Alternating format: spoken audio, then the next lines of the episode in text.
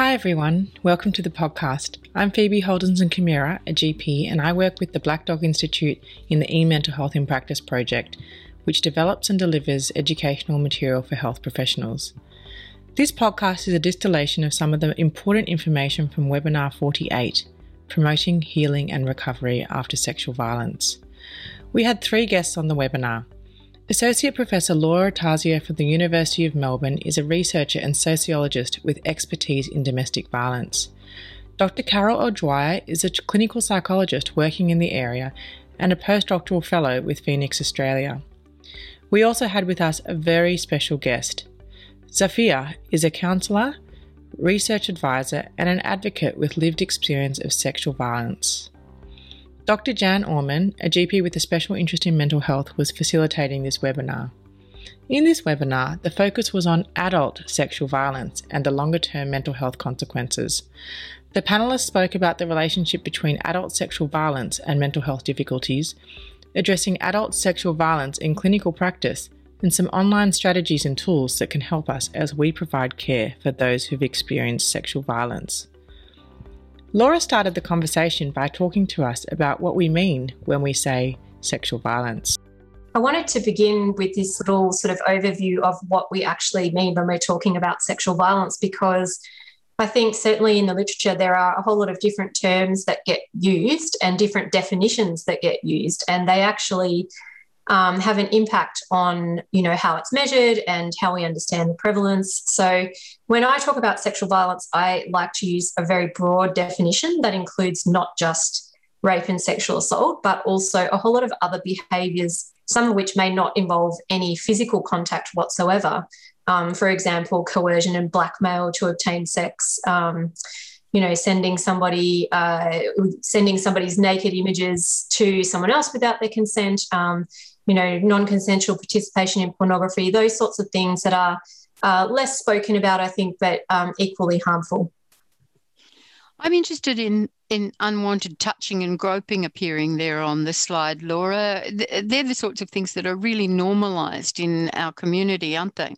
Absolutely. Um, I think you know there's a certain um, expectation almost that these things happen and you just as a woman particularly you know you deal with it. Um, but in fact uh, those sorts of behaviors can be very um, confronting and harmful and i think definitely should be included in our definition of sexual violence given that they are um, behaviors that make people feel very unsafe and, and often frightened um, and, and they have that sort of sexual undertone as practitioners, they're probably the sorts of things we should be taking more seriously than we are. Tell us a little bit about the perpetrators of sexual violence. Yeah, so I think more than any other type of violence, sexual violence is one where the perpetrators are almost overwhelmingly men. Um, and that's the case no matter who the victims are. Um, and women are predominantly the victims of sexual violence, but also, you know, to acknowledge that trans and, and gender diverse people also experience very high rates of sexual violence. We don't have as good data on those populations um, yet. So the focus tonight is predominantly going to be on women because that's where the most data and research is. Um, I think one key thing to mention is that um, you know, the media, as you can see from, from the headlines here, we've got the headline from the Eurydice Dixon case that happened here in Victoria and, and Jill Meagher, that was another high profile sexual assault case um, by strangers. This That is the sort of incident that the media takes up and talks about a lot, and that's what we hear about. But in fact, it's far more common for women to be sexually assaulted by someone they know, and often that can be their intimate partner as well. Laura shared with us some statistics about the prevalence of adult sexual violence in the community, with the caveat that sexual violence is very much underreported. Even these prevalent statistics that I'm going to talk about are likely to be hugely underrepresentative of the true scope of the problem.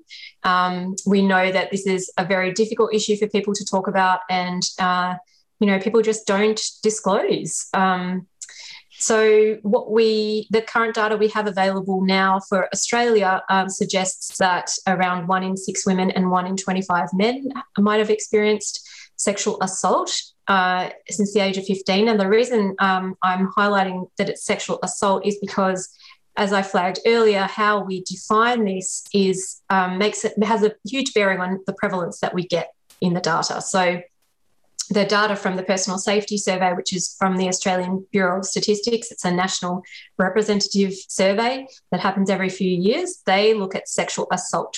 So, as we would typically understand it, you know, like contact, um, sort of forced behavior, that's what they're measuring. So, they're not including a lot of those other um, different behaviors that we talked about earlier, those coercive things, and they're not necessarily included in that statistic. Laura then discussed the PROSPER study, which looked at the prevalence of adult sexual violence in Australian GP settings. So, the PROSPER study was a project I did a couple of years ago to address um, the lack of data that we had in clinical settings. So, we've got, excuse me, community samples like the Australian Bureau of Statistics work, but nothing really to, to inform, I guess, clinical practice. So we did this study in general practices. There were nine practices who participated across Victoria.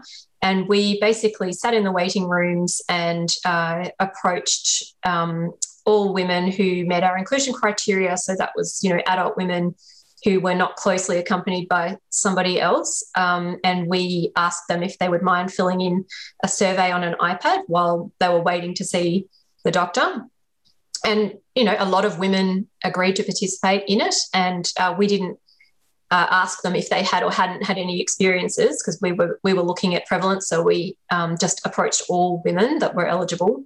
And we found that um, in the two waves of the study we had around 500 women overall across the two waves but the prevalence was between 41 and 45 percent of those women had had some kind of sexual violence experience in their adult lives. So you know really quite um, quite high. Mm. So that's my, what we might be expected to be seeing. And mm-hmm. if we're working in different kinds of clinical settings, we're going to be seeing even higher prevalence figures, aren't we? That's right. Carol, did you want to talk about um, some of these prevalence rates, particularly the inpatient ones, because that's your area? Yeah, sure. Happy to. Um, yeah, I guess it's important to remember that these prevalence rates increase again when we think about women with serious mental illness. Um, research shows that about one in three women who present to inpatient or outpatient mental health services um, have experienced sexual violence. And then we know that through you know the research that I did in my PhD and previous literature that there is such a high prevalence of almost half the women um, who have been admitted to inpatient units report experiencing sexual assault or sexual harassment while in the inpatient unit, uh, usually perpetrated by other in, um, male inpatients. And you know this of course then would it can be really tra- re-traumatizing and really destabilizing. So it's something that's really important to remember. I think if you see someone who has um, experience of being admitted into an inpatient unit and we know that that can obviously be really re- traumatizing in itself because it's often out of their control when they're admitted um, and then the, their time in there. Um, so it can be really complex and really compounding. I think it's really um, a complex mm. picture to think of pretty horrifying, really, mm. when you mm. think about it. Yeah. Now, all these women who've experienced sexual violence, what are the impacts on their health, Carol? Can you tell us something about that? Yeah, um, I think it's just really um, there's just really vast to think about the the many different health impacts it can have from you know mood disorders and PTSD obviously, but also eating disorders is really common uh, for women who've experienced sexual violence. Um, and you know a really common presentation that we might see in our practice is people presenting with sleep difficulties or disturbed sleep or difficulty falling asleep. Um, often something that people um, come to therapy for and might not relate it to their history of sexual violence or want to talk about it at you know at that time. But it's just something i think to ha- be aware of. Of course there's also kind of distress tolerance or dysregulation that we see and ways of trying to cope with that like alcohol and substance abuse.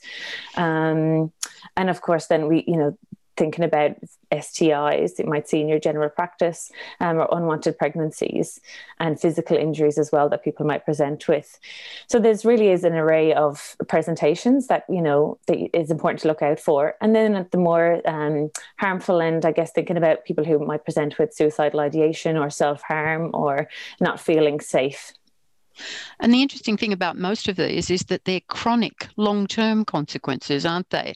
They're not something that they get for a little while after the event and it goes away. So uh, it, it may be much more common in our patient groups than we mm. think. What about intimate partner violence? I know that's that's slightly different. Yeah, um, I wanted to particularly talk about intimate partner sexual violence because I feel like that is an element of sexual violence or a type of sexual violence that doesn't get the attention that it should. Um, so, uh, in some of the Prosper work, for example, we found that um, we looked at the different types of perpetrators and how that impacted on women's mental health. And we found that when the perpetrator was the intimate partner, um, the PTSD was higher than for women who'd been assaulted by a stranger, and the depression was worse than if they'd been assaulted by another known person. And there's other literature out there as well that kind of supports that. Um, and in uh, some of my research, I've spent a lot of time talking to victim survivors about their experiences of intimate partner sexual violence and why it is uh, particularly traumatic and um, the, the sort of reasons, the, the mechanisms through how it damages mental health. And what they told me was that a really key thing about it was the betrayal of trust. Um, so it's you know very different there on that element to a, an assault by a stranger. It's and it's also remembering that it's probably not a once-off thing um, because they're often living with the perpetrator and, and being subjected to repeat assaults. Um, so that betrayal of trust, the sexual nature of the violence, um, because of course we know that when there's sexual violence, there's often other violence happening in the relationship as well, physical or psychological. But there was something about the sexual nature that was particularly harmful and difficult for them. Uh, they found it very dehumanizing, and it was easier for those women to blame themselves for what had happened um, because it wasn't I mean, all sexual violence survivors often do this, but it wasn't just like I was in the wrong place at the wrong time and this happened. It was easier for them to say, well, it's something about me as to why this has happened. Um, because, you know, I was just in my home with my partner and this happened. Um, so that was something that could really cause long lasting uh, impacts and challenges with getting into new relationships and with their sexuality further down the line. Yeah, well, I, I, I agree with that from my own experience of um, with my husband, you know, which was repeated um, sexual violence as well as just general physical violence. Um, you know, my sense of self um, diminished. I became very anxious. I actually um, started using alcohol in order to cope. Uh, so yeah, and this whole sense of I'm to blame, I'm to blame, there's something wrong with me, there's something wrong with my sexuality. Um, he would keep on reminding me that that was the case. Mm. Uh, and it was, yes, it was incredibly dehumanizing because, you know, I feel I'm the victim here and I'm being violated. You were in that relationship for quite a long time, weren't you, Zofia? Yes, I was married for 20 years in that relationship, um, and I stayed with it. Um, and it's, it's in, when I look back now, I, I, think, how on earth did I do that? Why did I stay in there? You know, mm-hmm. but um, you know, I I was brought up as a Catholic, and you know, you have a cross to bear in your life, and this was my cross. Mm-hmm. And there's no such thing as divorce. Well, in those days, anyway, this was in the 70s and the 80s, um, and so I stayed with it. I stayed with it, and also I must admit that I did care for him, which was rather confusing mm. for me. Mm. I think I remember you saying that your husband had an alcohol problem. Is that right? Well, yes. I mean, he was he was also an anxious person. I mean, he was an academic at university, mind you, um, and he would, um, you know, he'd be he was excellent at his work, but he'd come um, home and take out his frustrations on me, um, and um, especially if he was drinking, which he would do regularly. And I knew that if he was going to be drinking, that he'd be quite aggressive sexually in the evening. So I would try and remove myself from the house and I would actually hide in the garden at night until he went to sleep and then I'd come back. So yeah, that was my way of trying to protect myself. I find that story horrifying. I know. I know. I am really sorry you had to go through that experience. Then the panel discussed the case study, which is about a university student. Let's talk about Jess. Jess is a 28 year old um, who's at university doing a master's degree and presents to her GP with sleep disturbance and headaches. Not an uncommon scenario, really. She's got anxiety for no obvious cause that's beginning to interfere with her studies. And during the course of the conversation, the doctor, noticing she's 28 and sexually active, mentions the need for a cervical screening test and is surprised by her reaction to that suggestion, her apparent um, declining of the test, but certain uh, degree of of shock that she might have to to consider such a thing. Carol, tell us how how Jess exemplifies a patient with with um, a history of, of sexual violence. Yeah, and I think this is a really good case study to highlight that often it's not disclosed or the patient doesn't even think it's something to talk about. It's often something that they that's in the past that they've buried that it's you know it's it's done and dusted and not related to their current presentation or current fears or feeling of unsafety in, the, in their world. Um, so I think it is really important to think of those subtle red flags, I guess, that we, you know, uh, that we often see around the sleep disturbance or anxiety and anxiety that, you know, you might interpret that as maybe it's related to her study and you could be taken down a path that might be incorrect and think that, well, let's help you strategies to study, uh, whereas you're really not listening to the patient and exploring and doing all that kind of supportive work in the early days, which is really key. So, what are the common presentations that might be red flags for for a history of, of sexual violence? I can see a list in front of me that's very extensive. For you, Carol, what are the commonest of those presentations?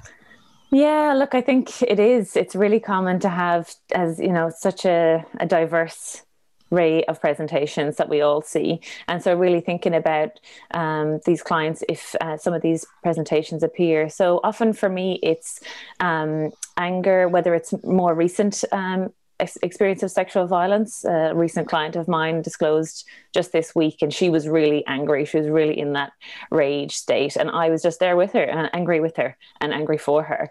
And you know, it's really important to just be present with the person and support them and go along that journey with them. Um, and again, as we've touched on already, that self blame is so common, and so just really reinforcing that it's not their fault. It's never the, the victim's fault, no matter what the circumstances is. But you know, it, it is. It's such a you know a broad experience between you know from flashbacks to coping strategies of substance use of self-harm or feeling really fatigued and exhausted or gastrointestinal pro- problems again something I'm sure a lot of GPs see, and I see myself in clinical practice. And you know, again, it can go down that testing route, and maybe people need that, but also linking that back to well, it might be part of that stress and distress that you're experiencing because of this sexual violence. Zofia, did you see your GP? Does this resonate for you? These these presentations to general practitioners for various physical and mental health things. Is that what happened to you?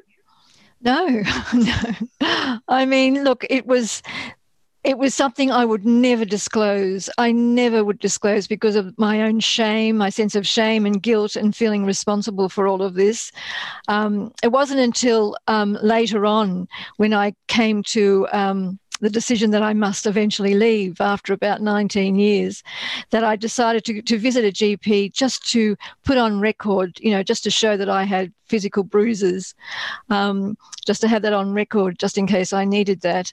And, um, uh, and nothing seemed to have come of that. I mean, I don't, I think that she was quite, um, tried to be quite uh, supportive of me, but there was there was no avenues or nowhere where I could go with it all. So it just mm. left. Did that GP ask you about sexual violence at that no. presentation? No. No, no, no.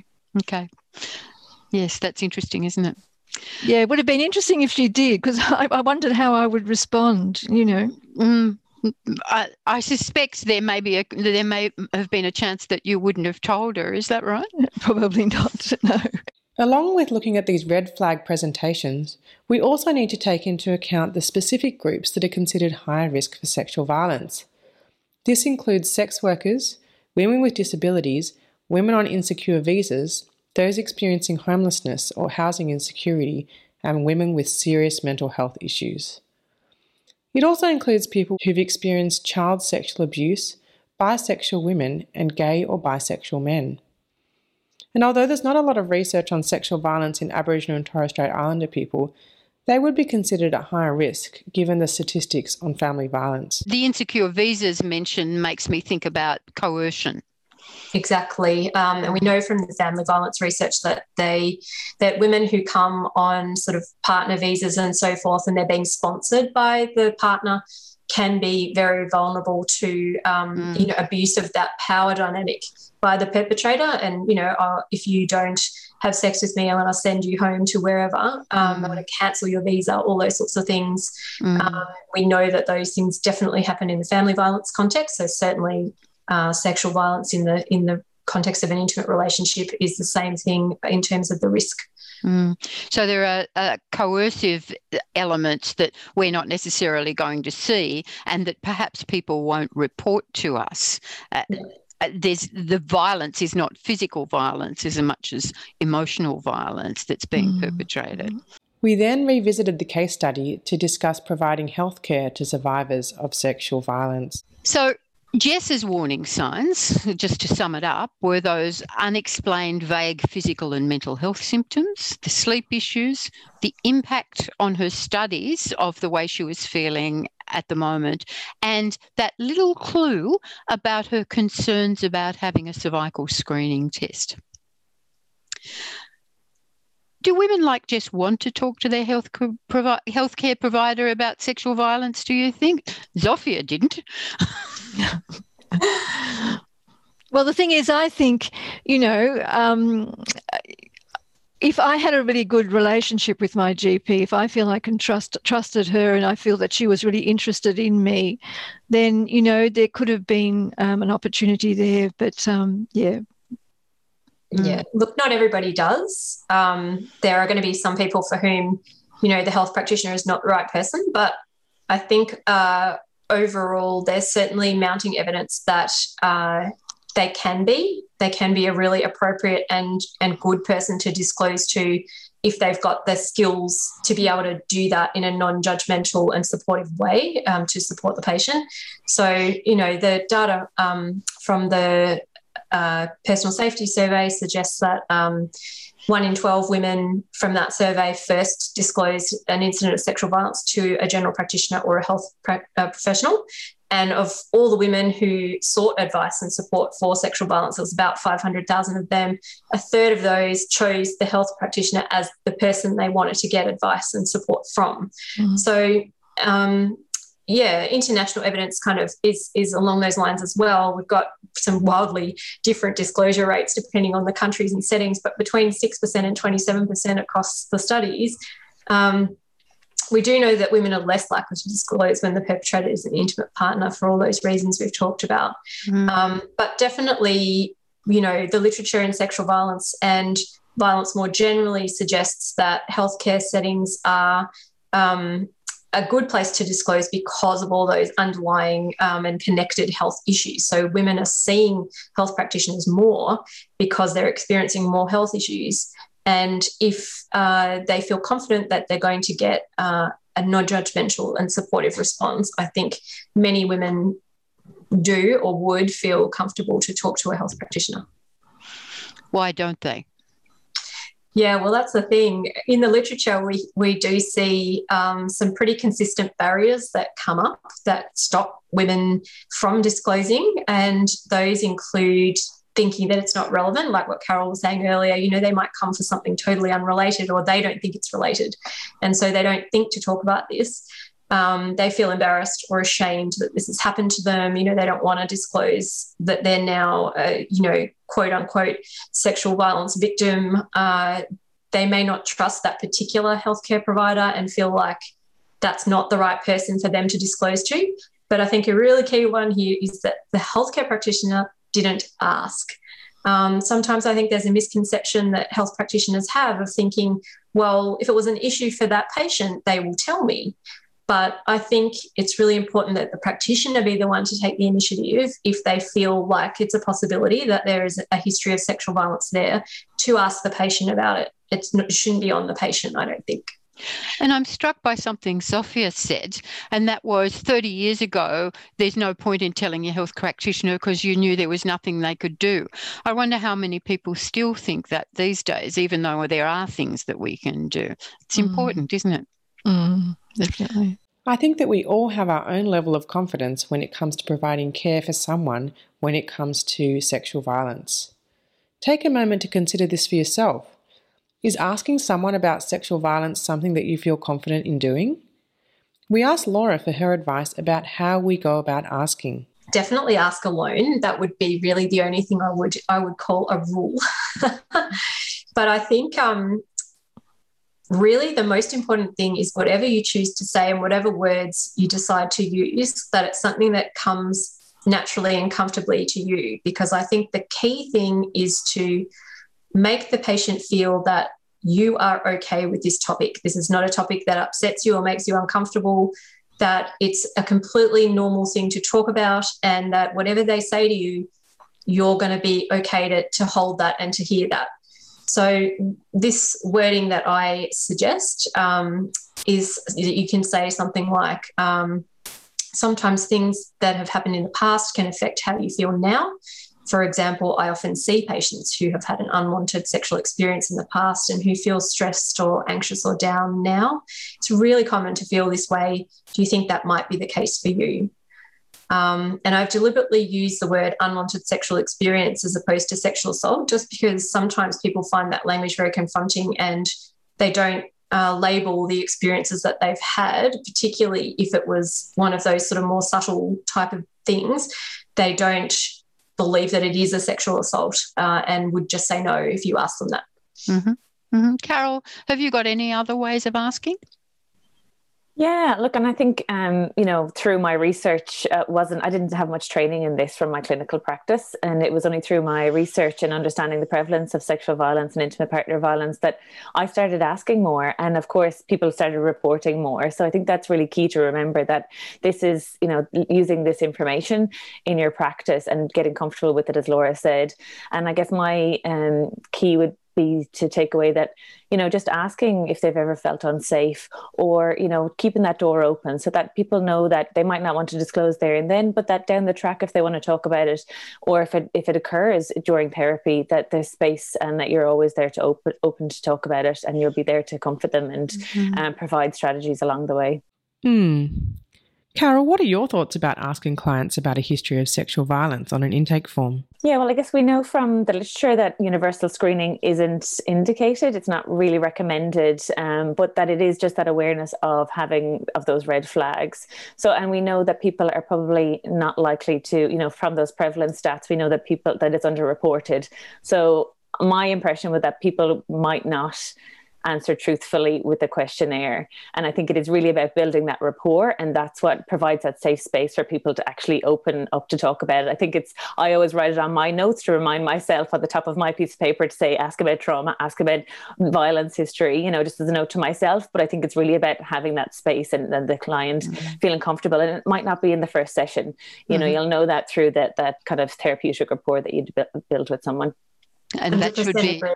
Sorry, Laura, go. I was just saying, I 100% agree with that, Carol. I think mm. Carol said it really well. And I agree that it's probably not useful to ask every single person that comes through the door uh, or put it on the intake form. I think it is really about looking for those um, red flag presentations and having always in the back of your mind that um, when you're exploring possible underlying reasons for someone's mental health symptoms that you're considering sexual violence as one of those possibilities. I think that's going to be more useful than than having it on the form personally.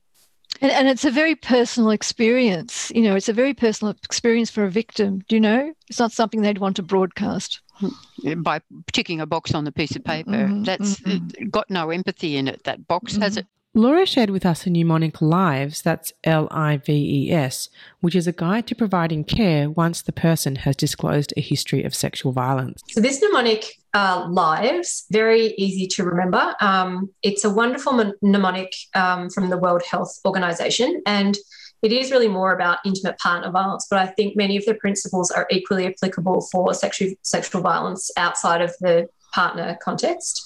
Um, so, this really reminds us to listen, listen to the person closely and be non judgmental, inquire about their needs. So rather than, you know, telling them what they should do, asking them what it is that they want to work on and what they would like help with, validating their experiences, you know, always believing them and um, assuring them that it's not their fault.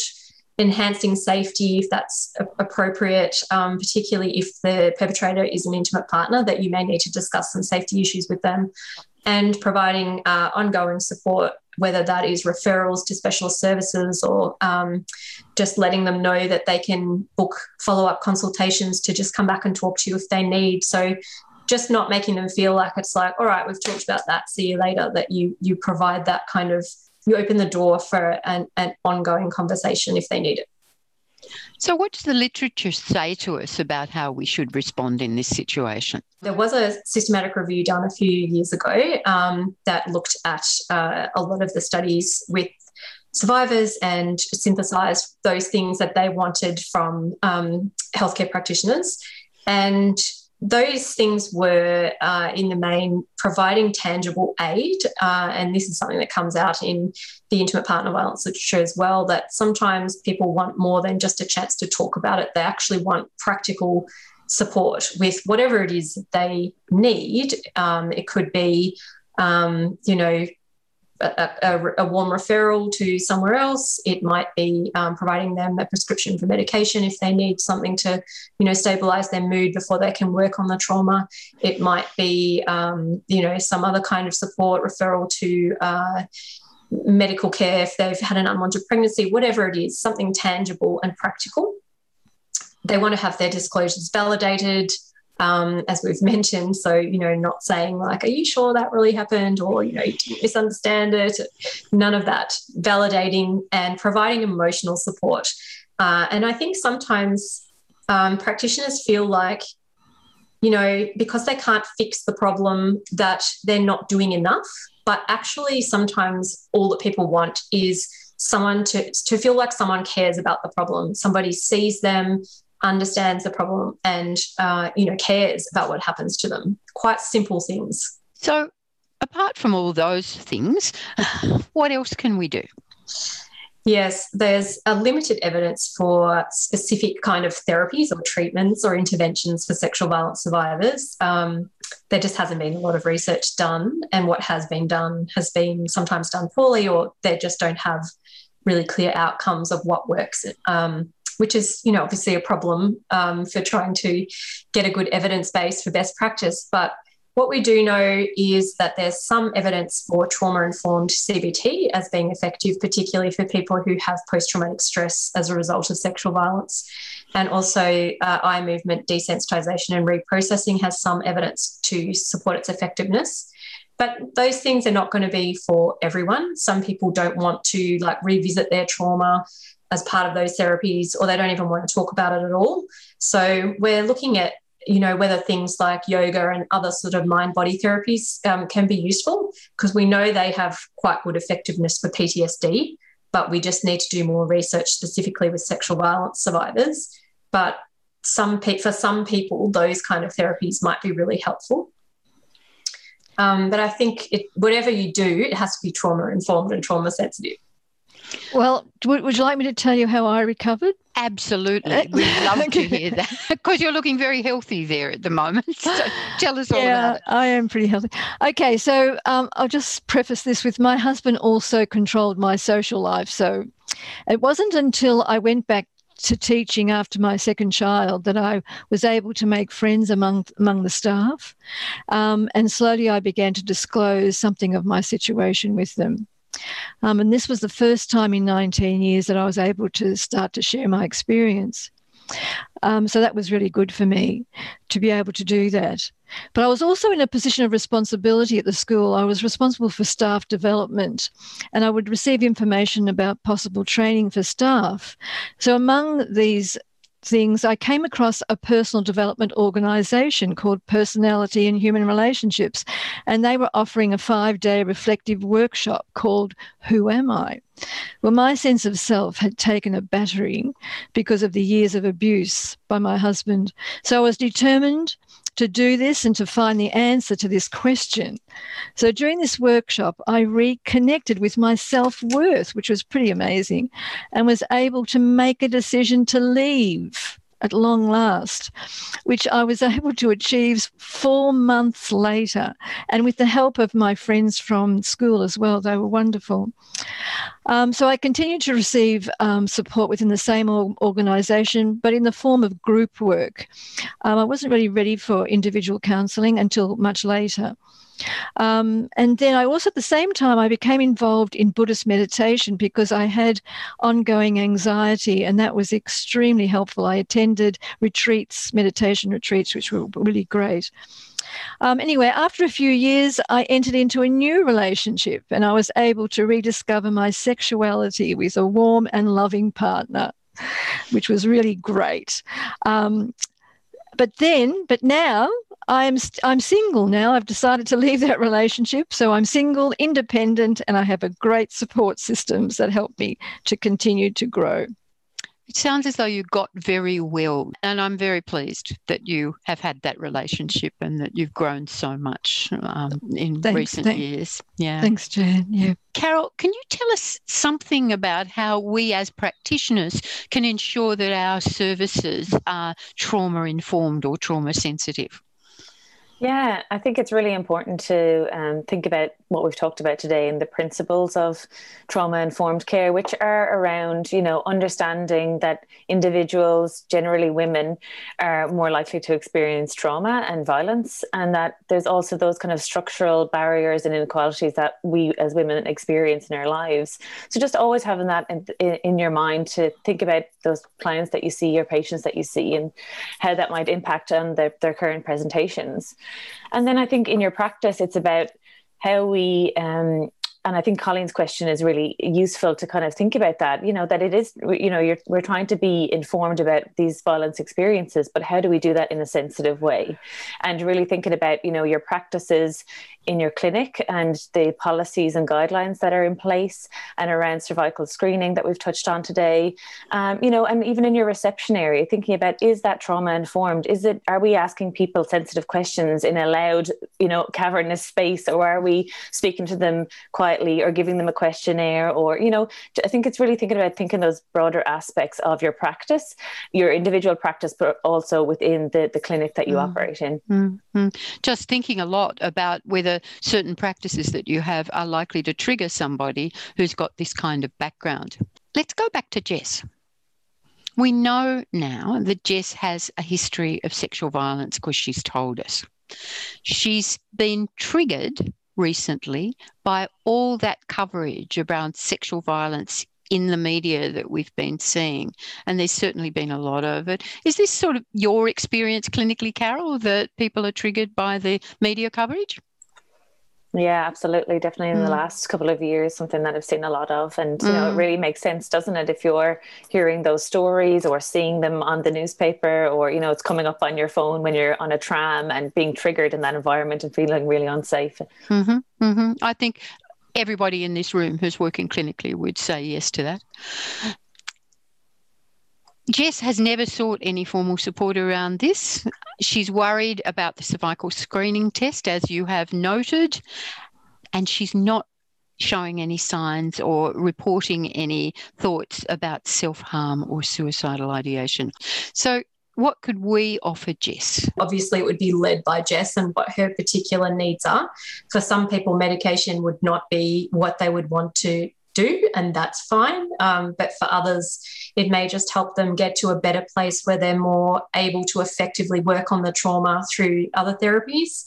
Um, but absolutely giving her time and, and validating and um, responding empathetically. And I think, um, you know, there seems to be lots of people, yourself included, who are concerned about upsetting the patient. And I mean, that's not a bad thing that that that is coming from a place of caring but i think my view is that is that and even as a researcher you know i face this issue in talking to people about the most horrible parts of their lives and trying to do that in a way that is sensitive and you know often, really often, people cry telling me their stories. And I don't necessarily think that is a problem. It's a sensitive topic, it's a hard topic, it's a horrible thing that's happened to them. It's understandable that they might cry. Um, and the fact that they choose to share that story with you is their choice. And I'm sure they're, um, you know, they've considered that it might make them cry and they're telling you anyway. Mm. Um, so I just think it's worse not to ask. I think, I think that's therapeutic too. I think it lasts. It's like a release, it, and someone is listening to me. I think mm. it's very good. Mm. Mm. A little bit like people say when they can finally admit that they've got suicidal thoughts. Exactly. That it's a relief to have mm. told told mm. somebody about it, and yeah. thank goodness somebody has finally asked them about it. Mm. That's there right. I think it's just critical to differentiate between re-traumatizing and upsetting it, it's possible they will get upset talking about it. Uh, but that's not the same as re traumatizing. And I think the only way you re traumatize them is by not validating and not being empathetic and not listening to them and hearing what they want. So I think, um, you know, that, and those are things that you can easily avoid doing by having, you know, practicing your clinical skills and, and thinking about um, how they're feeling and what you can do. I think that's a really important distinction to make, Laura. Laura told us about My Safety, a website that her team at the University of Melbourne has developed for the students there. It can be accessed by anyone, but would be particularly useful for a young person who has or knows someone who's had an experience of sexual violence or is worried about something that's happened. There's information about sexual violence, consent, disclosure, and strategies for different actions that you can take. It's publicly available, and the URL is www.mysafety.org. So go and take a look. So, my safety is available to all of us now. Beyond Silence is coming. Tell Beyond us about that, Laura. Coming. Beyond Silence is coming this year. Um, and that will be a website specifically for women who've experienced intimate partner sexual violence. And uh, a main focus of it will be raising awareness. So, I know from my interviews that I did that so many women have these things happen and they don't label them as sexual violence. They don't think of them as sexual violence. They think of them as like just bad relationship stuff that happened. And trying to, for those people who might be in that questioning stage, to have somewhere to go and, you know, look at other survivor stories and read information and figure out if that's what's going on for them and how they can get support. Laura also shared the website www.safetyfamilies.org.au, which has videos of survivors telling their stories of sexual violence and recovery. This can be useful for us as clinicians just to hear from the perspective of someone with lived experience, and we can also share these videos with our patients. The next question, of course, is about looking after yourself. I just want to briefly run through some of the resources that you can find online to help you as a practitioner look after yourself. The Hand in Hand Network is a peer support network that was established at the beginning of last year. If you are a health professional of any kind in Australia or New Zealand, you can link up with the Hand in Hand Network and either get help from your peers or provide help to your peers. Have a look at the website. I find it as therapeutic, providing help, as I think I would if I was one of the people who'd asked for help in the peer support group that I run. The MPRAC project runs a community of practice, we at Black Dog do, that provides an online community for you to talk to your peers about all things mental health, about what your favourite movies are, and about case studies that we put up once a fortnight. Have a look at the community of practice because you might find that it's a useful thing for you you to help um, support you in your work and in your personal life for that matter. And last but not least is the Essential Network, TEN, the Essential Network, which is a website and app that the Black Dog Institute have been commissioned by the federal government to provide, which provides um, links for all health professionals to information resources, online assessment um, professional and peer support and online treatment programs. So it's free of charge and um, have a look at it to see if there's anything on there that is useful to you. Just a couple more more points and that is you can find all sorts of online resources through the portals that have been established in recent years.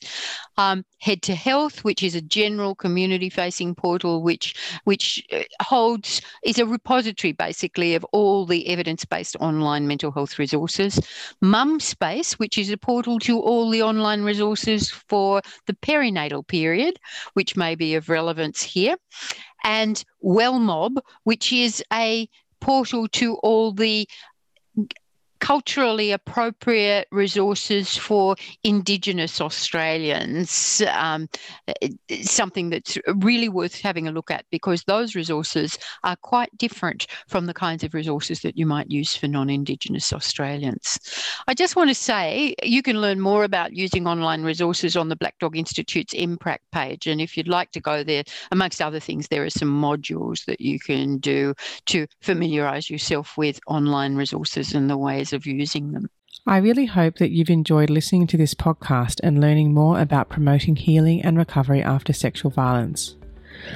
In the webinar, Laura highlighted a few key resources that are available by going on to our website at the Black Dog Institute under the e mental health page. I'd like to take this opportunity to really thank Dr. Jan Ullman. Jan's been developing and facilitating this webinar series from the very beginning up until now, and we're now at webinar 48. She's continuing to work with the Black Dog Institute, but this will be her last webinar, so I just want to thank her for all of her hard work, the wisdom that she's shared with us over the years, and the contribution that she's made to improving the mental health knowledge and skills of health professionals from all around Australia. Thanks so much for listening today. Until next time.